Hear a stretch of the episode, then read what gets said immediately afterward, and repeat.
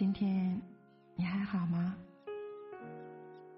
这里是思思读书吧睡前夜听，每晚十点用故事治愈情感，用声音温暖心灵。我们一起来听。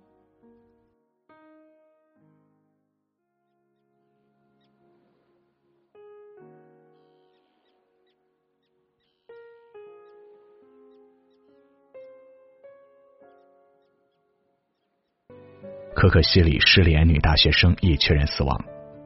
最新消息，警方发现了安眠药瓶，女孩衣服上没有血迹，应该是先结束了生命，后被动物攻击。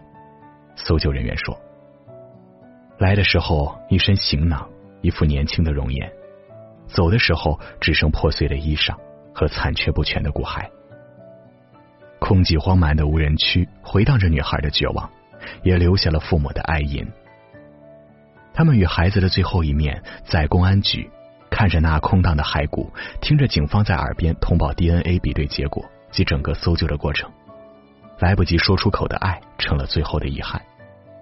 爸爸艰难的说：“我们的女儿黄雨萌已经永远离开了我们。”然而，承受着丧子之痛，女孩爸爸仍不忘感谢搜救队员。我和孩子妈妈非常感谢党和政府，特别是格尔木市公安局全体搜救民警，连日来深入可可西里高海拔无人区，不间断寻找我们的女儿。如果家长没有发声，救援队员的辛苦无人问津。在生命的禁区搜救难，四天时间里搜索了超过一千平方公里的土地，这是什么概念呢？相当于十四万个足球场。两千两百七十个天安门广场，有的地方车子进不去，队员们只好徒步，每天要走至少二十公里。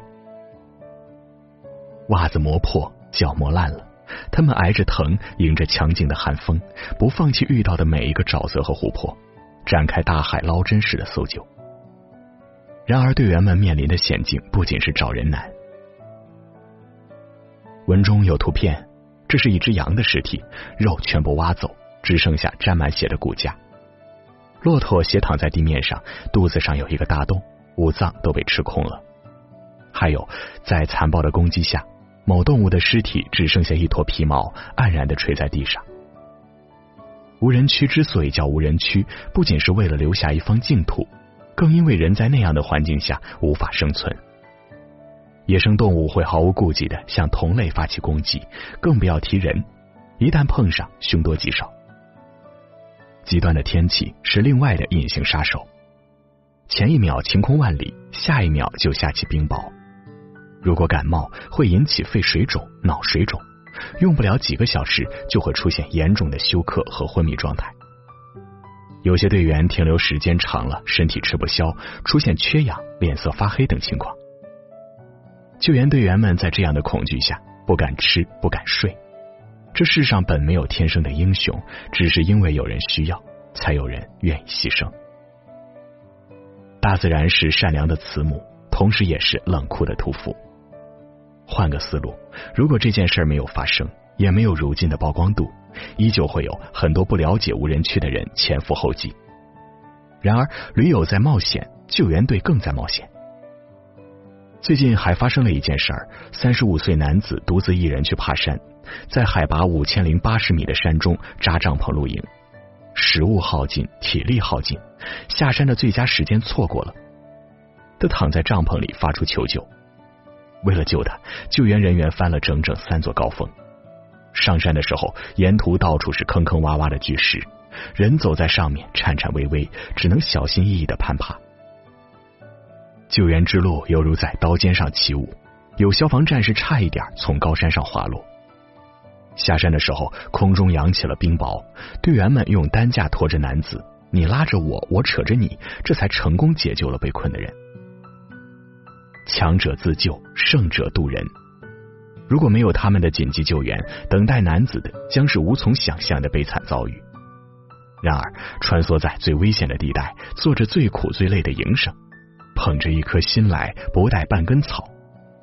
救援队员却是一直被忽略的群体，只有发生意外的时候，他们才会被提起。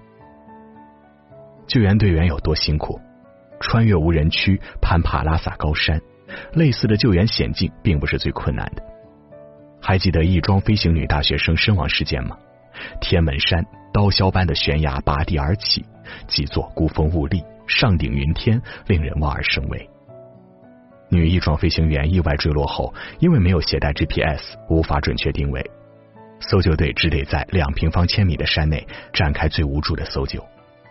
两侧绝壁，空谷幽深，一百八十度的陡坡层层叠起。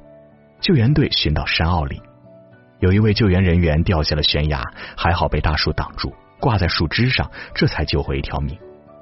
行至密林深处时，炙蛇环伺，遍地的蚂蟥随时爬到人的身上啃食鲜血。为了避免被咬，队员们只得用胶带将小腿层层缠住。每过一段时间，需要停下来，将脚腕处的缠布解开，把血迹擦去，才能继续上路。可不论搜救有多困难，他们不肯停下匆忙的脚步。在他们心里，多走一步，走快一点，也许就能救下一个人。但有的人倒下了，再也没起来。二零一七年十二月三日，五十八岁驴友带着一只狗在秦岭失联，搜救员黄忠文不幸遇难。参与搜救工作的四年时间内，他救下了两百个人，唯独这次没把自己救回来。在失足坠崖前几分钟，他提醒同行的救援队员说：“这里有暗兵，你们要小心。”话落，随着一声惊恐的尖叫声，黄忠文陷入了约五十米高的山沟。另一边，黄忠文的妻子还在等着他回家。万万没想到，等来的竟然是一具遗体。救援队友、民警、黄忠文救过的人纷纷前往家中吊唁，在他的遗像前上香，送老黄最后一程。妻子看到一个个丈夫曾经救下的人捧着丈夫的遗像，难忍泪水。他常说：“救回一个人，就会有一个家庭获得完整。”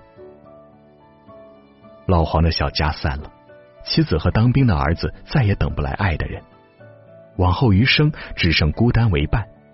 下辈子无论爱与不爱，难以再见。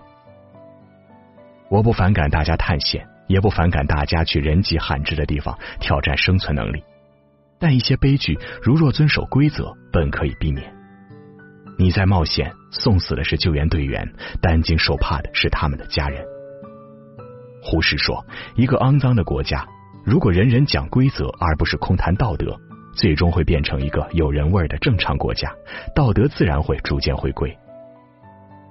反之，一个干净的国家，如果人人都不讲规则，却大谈道德、谈高尚，天天没事就谈道德规范，人人大公无私，最终这个国家会堕落成为一个伪君子遍布的肮脏国家。从字的结构上看，将禁忌的“忌”字拆开，上为己，下为心。意思是为人最忌把自己放在高处，心里只装着己。无人区写着“人不可进入”的汉字标识，有人偏要进；湖边挂了禁止游泳的牌子，有人还是一跃而入。景区明明禁止爬野路，偏偏有人为了逃票以身涉险。《银魂》里有一句话说的很好：“自由不是无法无天，而是按照自己的规则活下去。任何自由都有边界。”救援队员劳累，面临生命危险的另一面是部分遇险者的无知和愚蠢。二零一六年，五男一女违规进山，四次误发 SOS 信号。深夜九点半，四川四姑娘山管理局连续收到了几条求救信号，当下组织救援队立即赶往山区。而当一行人历尽艰辛，在凌晨两点三十分终于找到他们的时候，他们在帐篷里呼呼大睡。看到搜救队员着急的样子，一行人擦着惺忪的睡眼，很是意外。原来 SOS 信号也可以是游戏，草菅人命也可以用玩笑盖过去。博洋在《丑陋的中国人》写过一句话：有些中国人不习惯认错，反而有一万个理由掩盖自己的错误。还是在四姑娘山，二零一一年发生了更可笑的一幕：十四人的团队违规穿越四姑娘山失踪。为了救这十四个人，前后出动了三百多人，持续十余天进行地毯式搜索，搜救成本超过十万元。获救成功后，有人不满了：“救我怎么了？应该的。”无知与傲慢同级，迂腐与蛮横同行。这不是个例，我想起了复旦大学十八驴友黄山事件。十八个同学大晚上违规逃票进山，又因唯一一台 GPS 落水，集体被困黄山。为了救他们，两百余警察以及来自消防、综治队、环保、放神工的队伍，打破夜不上黄山的说法，分批次在风雨交加、伸手不见五指的黄山上，边找边吆喝了近六个小时，终于在凌晨两点半找到他们。发现他们的时候，我们的战士已经体力耗尽。然而，考虑到雨夜危险、大雾弥漫，那十八个人又很虚弱，于是战士们强撑着，打着手电，爬索道、穿河流，有人在前，有人在后，冒雨护送十八个人下山。为了给一个女孩让路，张宁海摔下了三十米深的悬崖。他才二十四岁，却用年轻的生命为复旦这十八人任性买单。因为山路难走，只得一个人一个人的救。在那十八个人下山后，烈士遗体被冰冷的雨淋了七个小时，才被抬下山。历经如此种种，本该感恩。张宁海牺牲后，获救的复旦学子却说：“你们就该为纳税人服务，千错万错错在你们没有开发那片山区，你们的救援人员太不专业了。”这些话无异于比尖刀扎在身上还要痛。一位警察同行说。